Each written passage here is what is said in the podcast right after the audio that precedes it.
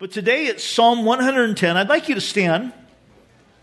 And we want I want to re, have us read this together as we've been doing on several of these. And I'm going to read the odd numbered verses. I'm reading from the New King James Version. If you don't have that version, the uh, even numbered verses will be on the screen. And I want you guys to read together the even numbered verses. So let's begin. Psalm 110, verse 1. The Lord said to my Lord, Sit at my right hand till I make your enemies your footstool.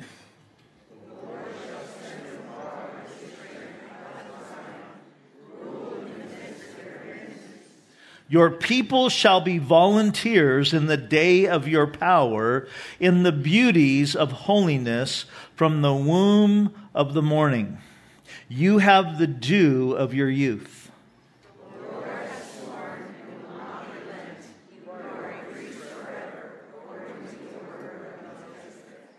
The Lord is at your right hand, and he shall execute kings in the day of his wrath.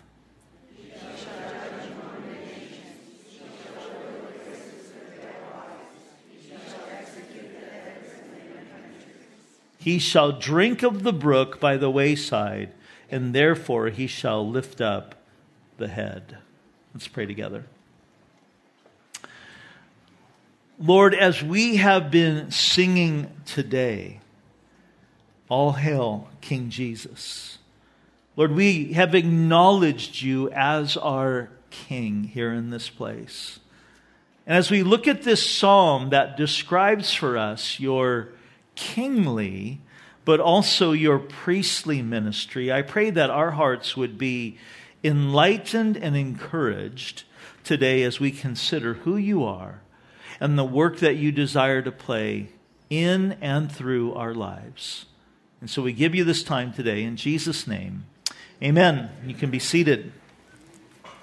Just out of curiosity, how many of you here have come from a Catholic background? Okay, that does not surprise me. Bunch of hands all over the room. I didn't come from uh, out of the Catholic Church, but my but my dad did.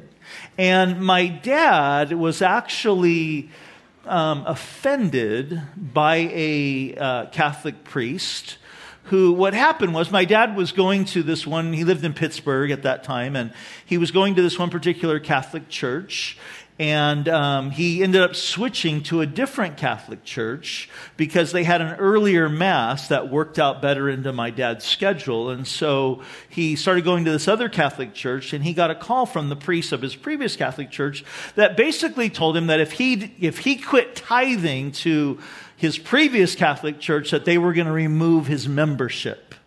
And that really, really set him off. It turned him against the church, it turned him against God for a number of years. And so, knowing that that was my dad's background, I really didn't have a very good view of priests.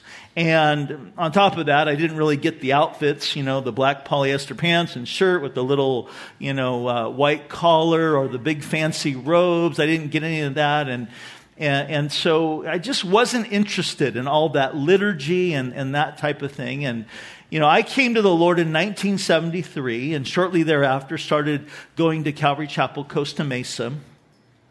And I remember walking into the sanctuary and seeing Pastor Chuck up on the stage in a Hawaiian shirt. And I thought, this is my kind of place, you know?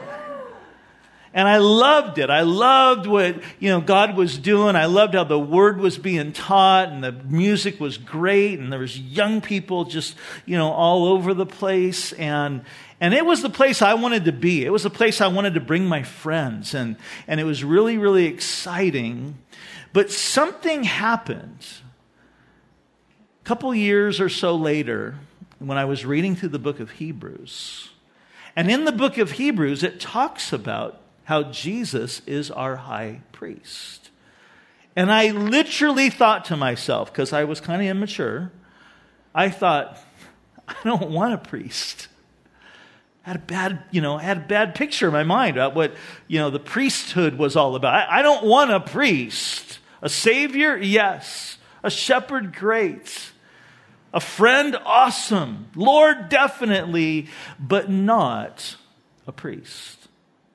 And maybe when you hear the phrase, Jesus is our high priest, maybe it kind of doesn't sit very well with you for maybe something, you know, your background as relates to, you know, that sort of thing. But the priestly ministry of Jesus is really, really important for us to understand. And it's very significant and very, very special. And the, high, the priestly ministry in Israel, the high priest, was a crucial part of their, their whole um, system. And the high priest pointed to a superior priest who was going to come, and that being Jesus. And so today we're going to consider the high priestly ministry of Jesus as we look here at Psalm Psalm 110.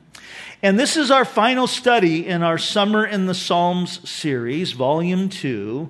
And it's interesting. This is a great psalm, I think, for us to end on because Psalm 110 is the most quoted psalm in the New Testament, and verse one is the most quoted verse. Psalm 110 is quoted directly or alluded to in the New Testament 27 times.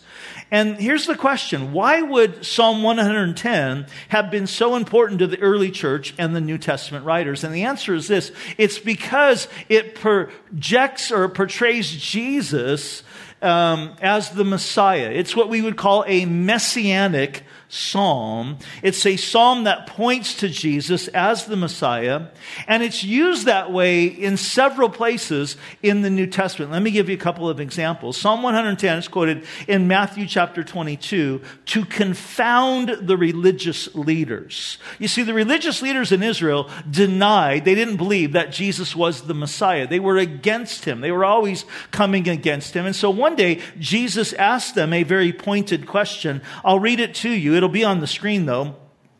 Matthew 22, verse 41, it says, While the Pharisees were gathered together, Jesus asked them, saying, What do you think about the Christ? Whose son is he? And they said, Well, he's the son of David. And he said to them, How then does David in the Spirit call him Lord, saying, The Lord said to my Lord, Sit at my right hand till I make your enemies your footstool. If David then calls him Lord, how is he his son? And it says, and no one was able to answer him a word, nor from that day forward did anyone dare question him any more. They were confounded by the question. If David calls him his Lord, how can he be his son. We see this passage used again in Acts chapter 2. This time it's the day of Pentecost. It's the day that Peter is preaching to a crowd of people that have gathered around. And this time it's used to convict the hearts of those. Peter, in that, that sermon, is, is preaching about Jesus and who he was. We'll pick it up in verse 32. Again, it'll be on the screen. He, he says, This Jesus God has raised up of which we are all witnesses. Therefore, being exalted to the right hand of God and having received from the Father the promise of the Holy Spirit, he poured out this which you now see and hear. For David did not ascend into the heavens, but he says himself, and here's Psalm 110 again, the Lord said to my Lord, sit at my right hand till I make your enemies your footstool. And then it says, Therefore, let all the house of Israel know assuredly that God made this Jesus, whom you crucified, ouch, both Lord and Christ. And this was their response. Here we see the conviction. Now, when they heard this, they were cut to the heart and said to Peter and the rest of the apostles, Men and brethren, what shall we do? As they heard this, as he's quoting there from Psalm 110, they were convicted and they realized we crucified the Messiah. And so they said, What must we do to be saved? And Peter tells them how they need to repent and turn and give their hearts to Jesus. And we're told in Acts chapter 2 that there were 3,000 people that came to Christ in that moment. So Psalm 110 was used to confound the religious leaders, convict a group of people. It was also used to confirm the messiahship of Jesus in Hebrews chapter 1 verse 13. The author there in Hebrews, it was making a point how Christ was far superior than the angels and to really clinch his argument, he points to Psalm 110. He says, To which of the angels, said he at any time, sit on my right hand till I make your enemies your footstool? So, this is a messianic psalm that points to Jesus as the Messiah and the King of Israel. And as we unpack this today, there's four things I want you to see. We want to first of all talk about the prominence of the King in verse 1 the power of the king in verse 2, as well as in verses 5 through 7. Then we'll talk for a few minutes about the people of the king there in verse 3. And we're going to wrap it up by talking about the priesthood of the king there in verse 4. And that's going to take us into our time of communion today. So we start with the prominence of the king in verse 1. He said, The Lord said to my Lord, Sit at my right hand till I make your enemies your footstool. Now, this is such a fascinating passage because in it, David sees a conversation between God the Father and God the Son. Notice it says, the Lord capital L O R D, that word Lord is the word Jehovah, which is one of the primary names of God the Father in the Old Testament.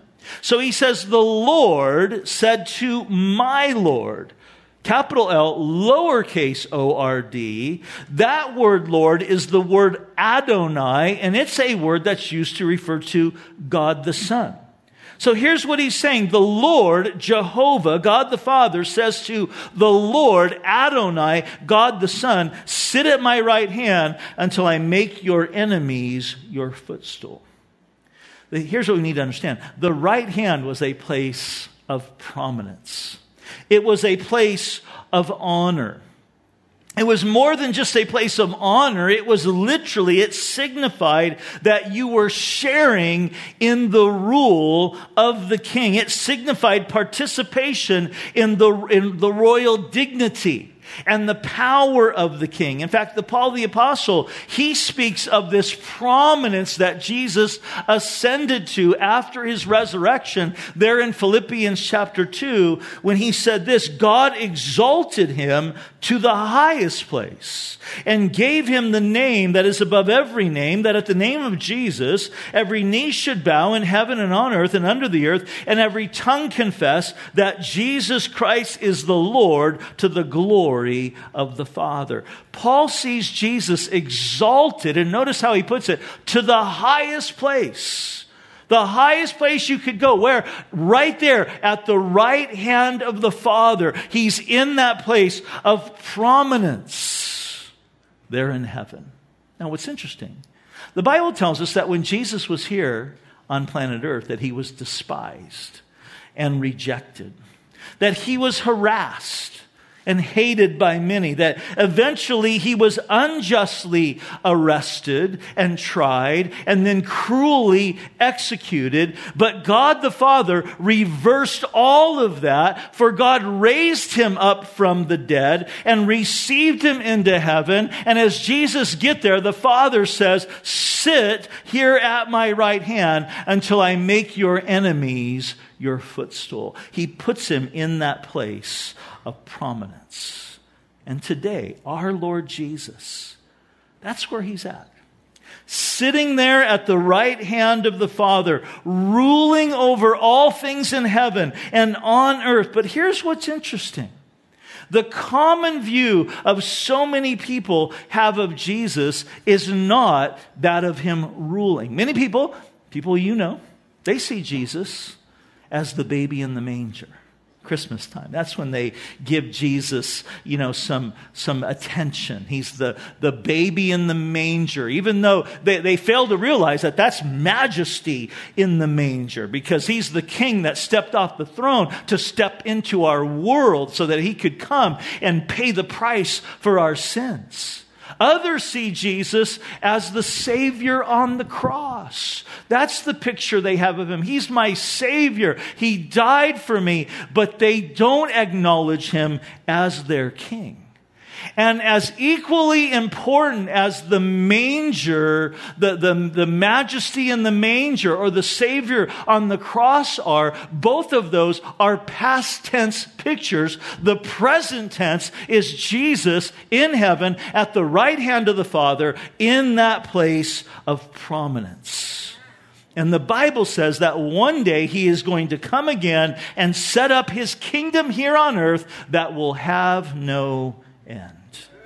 So we see, first of all, the prominence of the king. Now, secondly, we want to note the power of the king. Notice verse 2. He says, The Lord shall send the rod of your strength out of Zion, rule in the midst of your enemies. The word rod used here is the word scepter. It's the staff that the king would hold. It spoke of his power, it spoke of his strength. And in Revelation chapter 2, verse 27, we read this that at the second coming of Christ, it says that Jesus is going to rule. He's going to overcome the nations and he will rule with a rod of iron. And iron speaks of his unbending strength. Now, here's what's interesting. Right now, we are living in this age of grace. Grace is undeserved favor. We deserve God's judgment, but what does He give us? He gives us forgiveness. He gives salvation. We are living in this day and age of grace. And sometimes I think you and I, who are believers and followers of Jesus, when we see the wickedness going on in our world, when we see all the craziness happening, we, we wonder, Lord, how much longer? How much longer are you going to wait before you come and set up your kingdom and, and make things right? And we, sometimes we can grow impatient, right? Well, Peter tells us why God is waiting. In 2 Peter chapter 3 verse 9, Peter wrote, "The Lord is not slack concerning his promise, as some count slackness, but is long-suffering toward us, not willing that any should perish, but that all should come to repentance." Peter says, This is why the Lord is waiting. This is why he's being patient, is because he's, he's patient and he doesn't want anyone to perish. So he's waiting for more people to come to their senses and to turn from their sins and to give their hearts to him. And that's what he's longing for and waiting for. And if you haven't opened up your heart to Jesus yet, I want to encourage you, do so today before our service is over, that you would say, Jesus, I want you to be my king.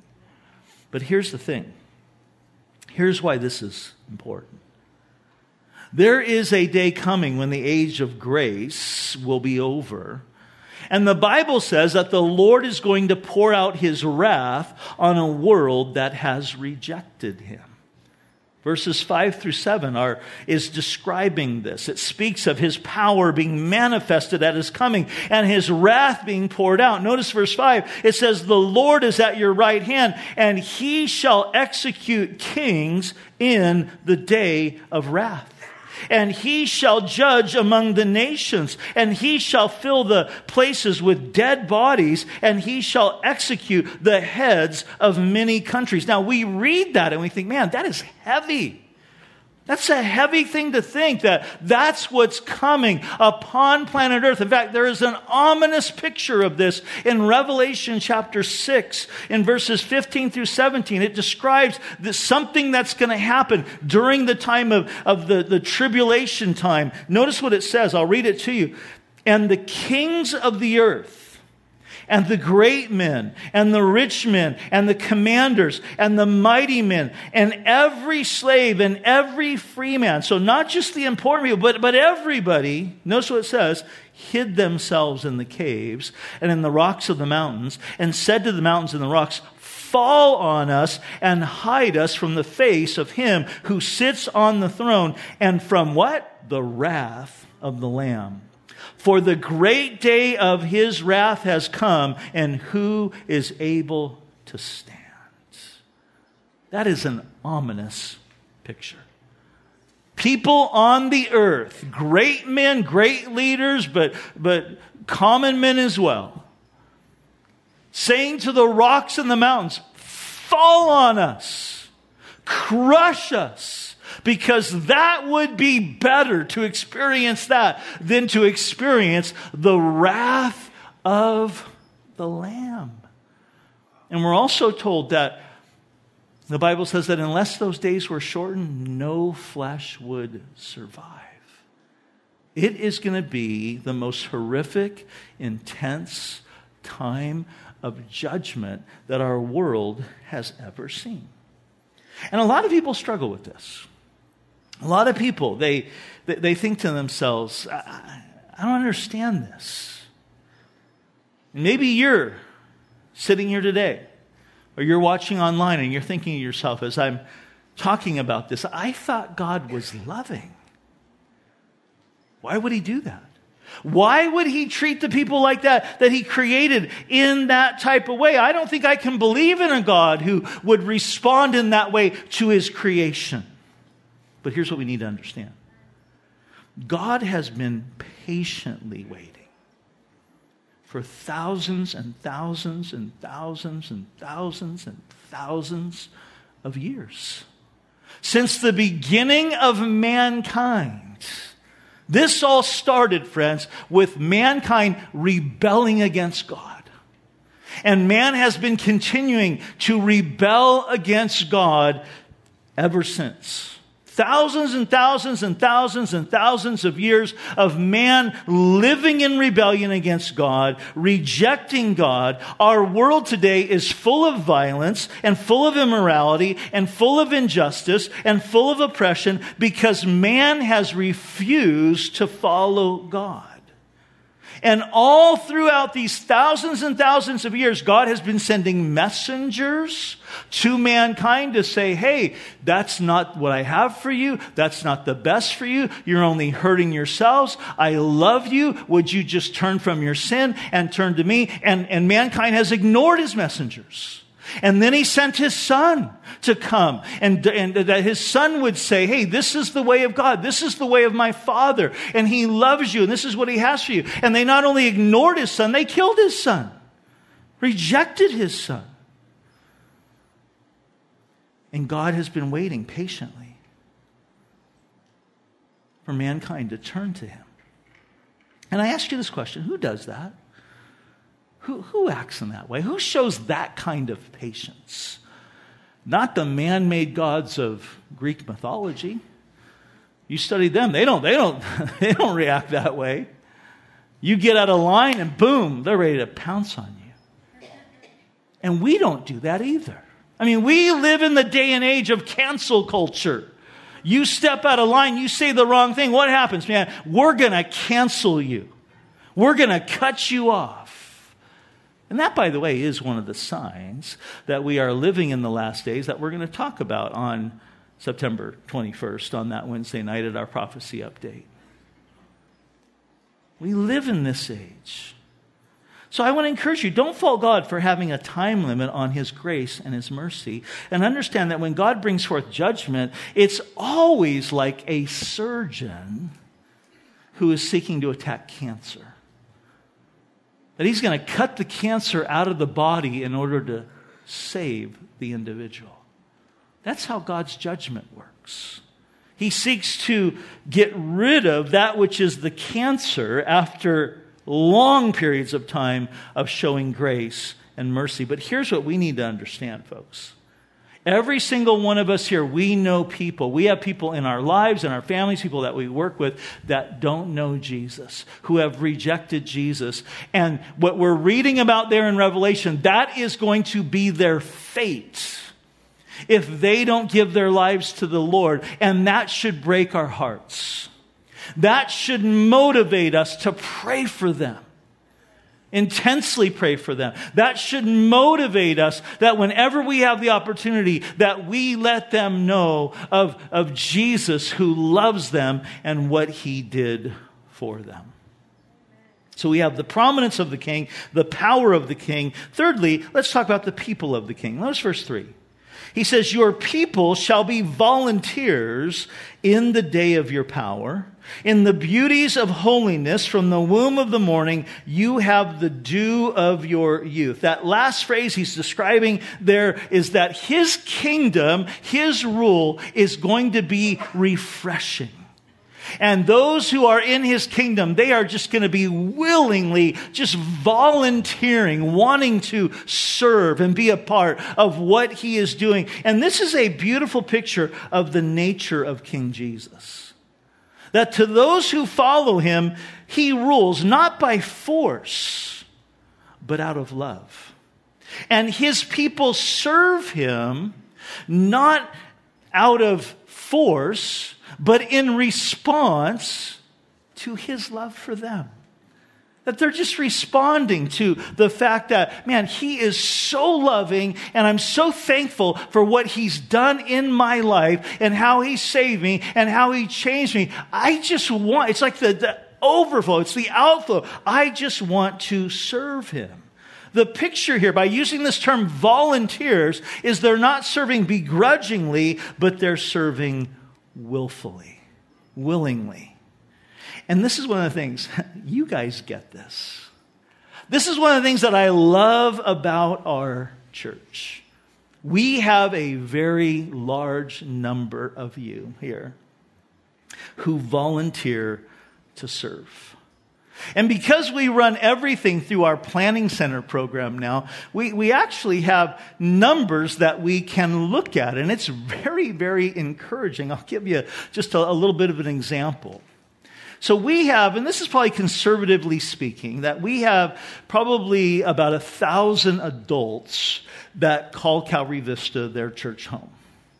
Do you know that out of that thousand adults who would say Calvary Vista is my church home, 436 of you have, in the last 18 months, volunteered to serve in some type of ministry, in some type of an event here in the church. That's incredible. 430, that's 44% of you that are like, yeah, I'll, I'll, I'll help, I'll serve, I'll, I'll get involved. That's statistically speaking, that's huge. In most churches, it's like 10 or 20% of the people that call that church their church home that actually get involved in serving. And so I commend you guys for having that type of heart. And you guys also, you get the sense that you're serving willfully. I, I never meet people here who are begrudging. Oh, I got to teach Sunday children's ministry today. Pray for me, you know. No. Oh, I got to serve in the parking lot and help people, you know, get their cars parked. And it's 100 degrees today out there. I mean, even those guys who are sweating out there today are like just excited. Uh, it's cool. On your way out, buy those guys a cold brew coffee and, you know, out back. Say thank you so much for sweating out here today while I was in the nice air conditioned sanctuary, you know. But I love that about you guys. That heart, that sense of like, yeah, I want to be involved. I'm thankful that you, you serve out of that response. And that's the nature of the kingdom. And it's only going to be magnified even more. It's coming to that place where we realize, understand what Jesus said is true. My yoke is easy and my burden is light. And it's like, Lord, I, I want to be involved. Use me. So cool.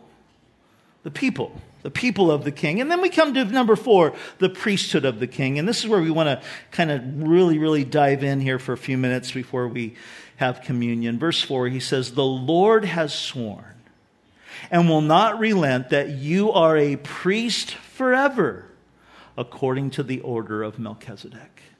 Now, Melchizedek was one of those significant and mysterious characters in all of the Old Testament scriptures. I don't have time to go into all the detail about him, but I will say this. He is at the very least a picture of Jesus, but many Bible scholars believe that he is a Christophany, or some would call it a theophany. And what is that? That's a, a, a picture or a time when Jesus appeared in a bodily form in the Old Testament prior to him coming to earth as a little baby. And this happens, this guy shows up in Genesis chapter 14. Melchizedek. And in Genesis chapter 14, it's after this battle that Abraham has, and he has a victory over these enemy forces. And as he's coming back, he's met by this, this priest. In Genesis chapter 14, we're told that Melchizedek was the priest of the Most High God. That's the title that he's given. And it says that, that Abraham paid tithes to him. And, and, and Melchizedek blesses Abraham, and Abraham pays tithes to him. But what's interesting about Melchizedek is he's also called the king of Salem, which is Jerusalem. So Melchizedek has this very unique office as being priest and king. No one else in Israel's history had ever had both of those offices. What's also interesting about Melchizedek is he shows up on the scene in Genesis chapter 14, and that is way before the whole priestly system in Israel was set up in the book of Exodus under the reign of Moses. So he precedes all of that. And he is this kingly high priest. And Abraham meets him and he's impressed by him. And there's just something special about him that he pays him these tithes. Well, we're told here in Psalm 110 that Jesus is a priest after the order of Melchizedek. We're told the same thing in Hebrews chapter 5, in Hebrews chapter 7. And here's what I want to do for just a few minutes. I want to contrast the priestly ministry of Jesus, Melchizedek, this, this priestly, kingly, priestly uh, priesthood, with the priesthood of Aaron, the Levites that were raised up in Israel. Aaron was the older brother of Moses, and he was the first high priest in Israel. And the rest of the priests came from his line, the tribe of Levi. And the priesthood of Aaron was marked by frailty. Because you see, their priest only served for a short period of time. They would become a priest when they were 30, and they would retire when they were 50. So they only served for 20 years. The Aaronic priesthood was also, in fact, marked by failure. Because shortly after it was instituted, we have the two sons of Aaron, Nadab and Abihu, that end up offering what's called strange fire, and they end up being executed by God because they get drunk and they go into the tabernacle to offer sacrifices. They're trying to do some holy work, but they're eh, eh, drunk in trying to do it, and God executed them. And the, the Aaronic priesthood uh, was marked by that type of failure even after that, because all the priests who came after those guys were flawed men. They were sinners.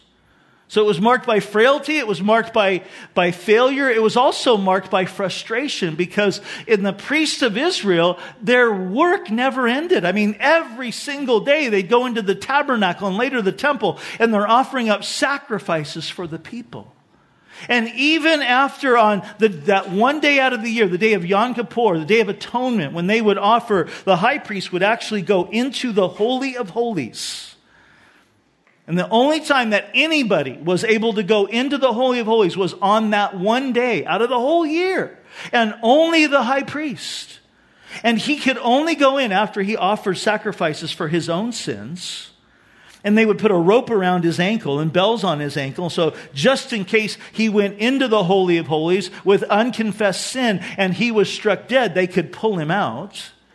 But he would go into the Holy of Holies and he would offer, a sacrifice would be offered and he'd take the blood of it into the Holy of Holies and sprinkle it there on the mercy seat. And it served, the Day of Atonement in the Old Testament served as a covering for the sins of the people of Israel, and their sin was covered, like putting a blanket over it, if you would, for a year. But after a year, they had to do it all over again. So it was this frustration. Every single day we're offering sacrifices. Every single day we're doing this. And on the day of atonement, every single year we've got to go through this whole ritual just so the sins of the people could be covered. That was the priesthood of Aaron, but now let's contrast that by the superior priesthood of Jesus, who was after the order of Melchizedek, which means he was both a king and a priest. Well, first of all, we're told here that he's a priest forever. His priesthood wasn't marked by frailty. He's a forever a priest. He's still our high priest. And what, one of the things that the priests would do is a priest would stand as a mediator between God and man. The priest would represent God or man, the people before God. The Bible says this about Jesus that Jesus ever lives to make intercession for you. How, how amazing is that? That means that Jesus is constantly bringing us before the Father.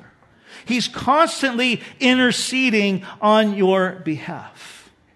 Now, one of the things that made a, a priest effective was the fact that he could relate to the people he was ministering for and ministering to because he was one of them. He knew their struggles. Well, this is what the Bible says about our high priest. In Hebrews chapter 4, it says, Seeing then that we have a great high priest who has passed through the heavens, Jesus, the Son of God, let us hold fast our confession, for we do not have a high priest who cannot sympathize with our weaknesses, but was in all points tempted as we are, yet without sin. Therefore, let us come, therefore, boldly to the throne of grace that we may receive, receive, obtain mercy and find grace in our help of need. Notice that. He says, We have a high priest, Jesus, who became a man. He left heaven, came to this earth, became a man, and he knows what it's like to live in our shoes. He knows what it's like to be tired. He knows what it's like to be hungry. He knows what it's like to be betrayed. He knows what it's like to experience heartache and heartbreak. He has been, he knows what it's like to face temptation. He was tempted in every single way as we are, but he didn't sin. That's the only difference. And note this because the writer of Hebrews says that's our high priest. That means that you and I, we can come boldly into the throne of grace the thing that the high priest in Israel could only do on one day out of the year, you and I, we can do it every single day. That we can come into his presence. That when Jesus died on the cross, it says the veil in the temple that stood between the holy place and the Holy of Holies was ripped in two from top to bottom. It was God's way of saying now, because Jesus, he's your high priest, it's open house. You can come anytime and receive the grace and mercy to help in your time of need. The priest also represents God to the people. Jesus said this Hey, if you've seen me, you've seen the Father. You want to know what the Father is like? Just study me, get close to me. You want to know the Father? Hey, it starts with knowing me. Jesus, as our high priest, connects us to the Father. And another thing about his superiority as high priest is he offered a superior sacrifice. You see, as I said, the high priest, he had to offer that one sacrifice on the Day of Atonement every single year. They offered sacrifices every single day. Jesus has come and he offered himself. When he walked into the Jordan River, John the Baptist said, Behold, the Lamb of God that takes away the sin of the world. And Jesus offered himself, get this, once for all. His sacrifice was wide in its effect that it was enough to cover the sins of every single human being that had ever lived, past, present, and future. It was enough to make it where anybody who would put their faith in him, no matter what they had done, could have their sins being forgiven, their guilt removed, that they could be saved and they could come into relationship with God. It was once for all all of humanity, but it was also once and for all in the sense that he never had to get sacrificed again. We, we don't crucify Jesus again. When we partake of communion today, we're not crucifying Jesus again. What we're doing is remembering and celebrating his victory and what he did. Can I get an amen for that? Once for all and once and for all. Jesus, in his atonement, brought at one ment he made a way for you and I to be made at one with God. But here's the third thing. Here's the third thing I want you to catch. Is he's a priestly king. You see, that's what he has done for us as our priest. He represents, he mediates, he offered a sacrifice. But as our king, don't miss this, church. As our king, he supplies us with all the resources of his kingdom.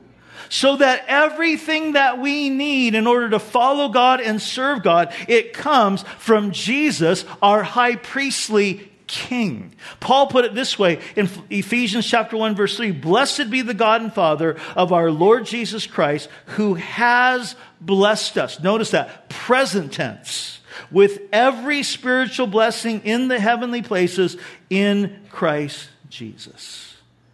As our King, He supplies us with blessing and power and everything that you need to be the husband He's called you to be, to be the wife He's called you to be, to be the son or daughter that He's called you to be, to be the Christian that He's called you to be, to serve Him, to be a witness in this world. Everything that we need in order to do what God has called us to do comes to us through our King, King Jesus. His resources are available to us to live the Christian life. He's given us His Holy Spirit to empower us to live the Christian life. I'll close with this. On June 12, 1979, a young man made aviation history when he flew a pedal powered plane across the English Channel.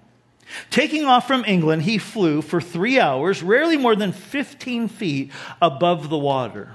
Finally, after covering the 22 miles, he landed exhausted on the coast of France. Now, as dramatic as this was, man powered flight could never ever be practical because man simply cannot maintain the necessary energy or output for extended flights. Imagine you're taking a flight from San Diego to London. You go down to the airport, you hop on the plane, and underneath your seat are all these pedals, bicycle pedals. And everybody gets to pedal. Come on, let's go, you know? The, the pilot's cheering us on, you know? And we somehow get off the ground. How far are we going to make it, you know? Before we crash land in the middle of the ocean, right? Well, you know what? A lot of us have that tendency in the Christian life to think that the way that we make it is by our pedal power. It's by my energy. It's by my trying harder. But God would say, hey, it's not by might, nor by your power, but it's by my spirit, says the Lord. And our King Jesus gives us what we need to be and do what God has called us to do. When we realize and we understand that it's not us trying harder, but it's really in surrender. So today, as we move now to partake of communion, I want you to remember the work of our high priest the sacrifice that Jesus gave, how his body was broken and his blood was shed so that our sins could be forgiven. I want you to remember that, that his sacrifice was the final sacrifice. You don't need to offer a sacrifice today. If you've sinned, the Bible says you don't need to get saved again. What you need to do is you need to confess your sin. Turn from it and confess it. And the Bible says if we confess our sin, that He, our King, our high priest, is faithful and just to forgive us of all of our sin and to cleanse us from all unrighteousness. And He fills us with what we need to follow after Him. So let's celebrate that today as we partake of communion. But I also want you to acknowledge today that He is our King. And if you're here today and you only know Jesus as the baby in the manger, or you only know Jesus as the Savior on the cross, you can say, Well, He's my Savior. I, I know I'm saved, but He's not my King. I want to encourage you today to make Jesus your King, to tell Him, Lord, I want, I, Jesus, I want you to be my King. I want to, I want to follow you. I want to be a part of your plan, not, not you, you know, trying to work you into my plan. I want to be, Lord, part of your plan, part of your kingdom. You tell him that. Jesus is our King who deserves all of our worship, and He's the King who wants to reign in our hearts. Amen? Amen. Let's pray together. Jesus, we love you. And Lord, we know it's because you first loved us. And Jesus, our hearts are filled today with a sense of gratitude that we have a great high priest who can sympathize with our weaknesses, who offered the final sacrifice. Lord, we love you. We thank you. And we rejoice today as well that we have a king. And Lord, forgive us. Forgive us for those so many times that we have tried to be who you want us to be in our strength, our pedal power. Lord, today we want to just yield ourselves to you. We want you, God, to empower us. We want to stand, Lord, today in the confidence that whatever this life is going to throw at us this week, we have a supply in you, our King, that helps us stand, helps us make it through. We love you, Lord.